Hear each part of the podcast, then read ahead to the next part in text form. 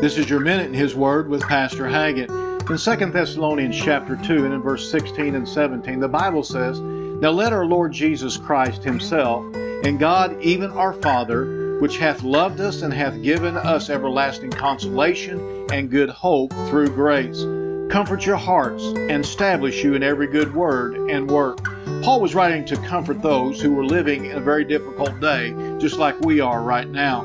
He tells them and also us to remember that their hope was in Jesus Christ, not the things of this world, and that the Lord would carry them through and help them as they live through these difficult days.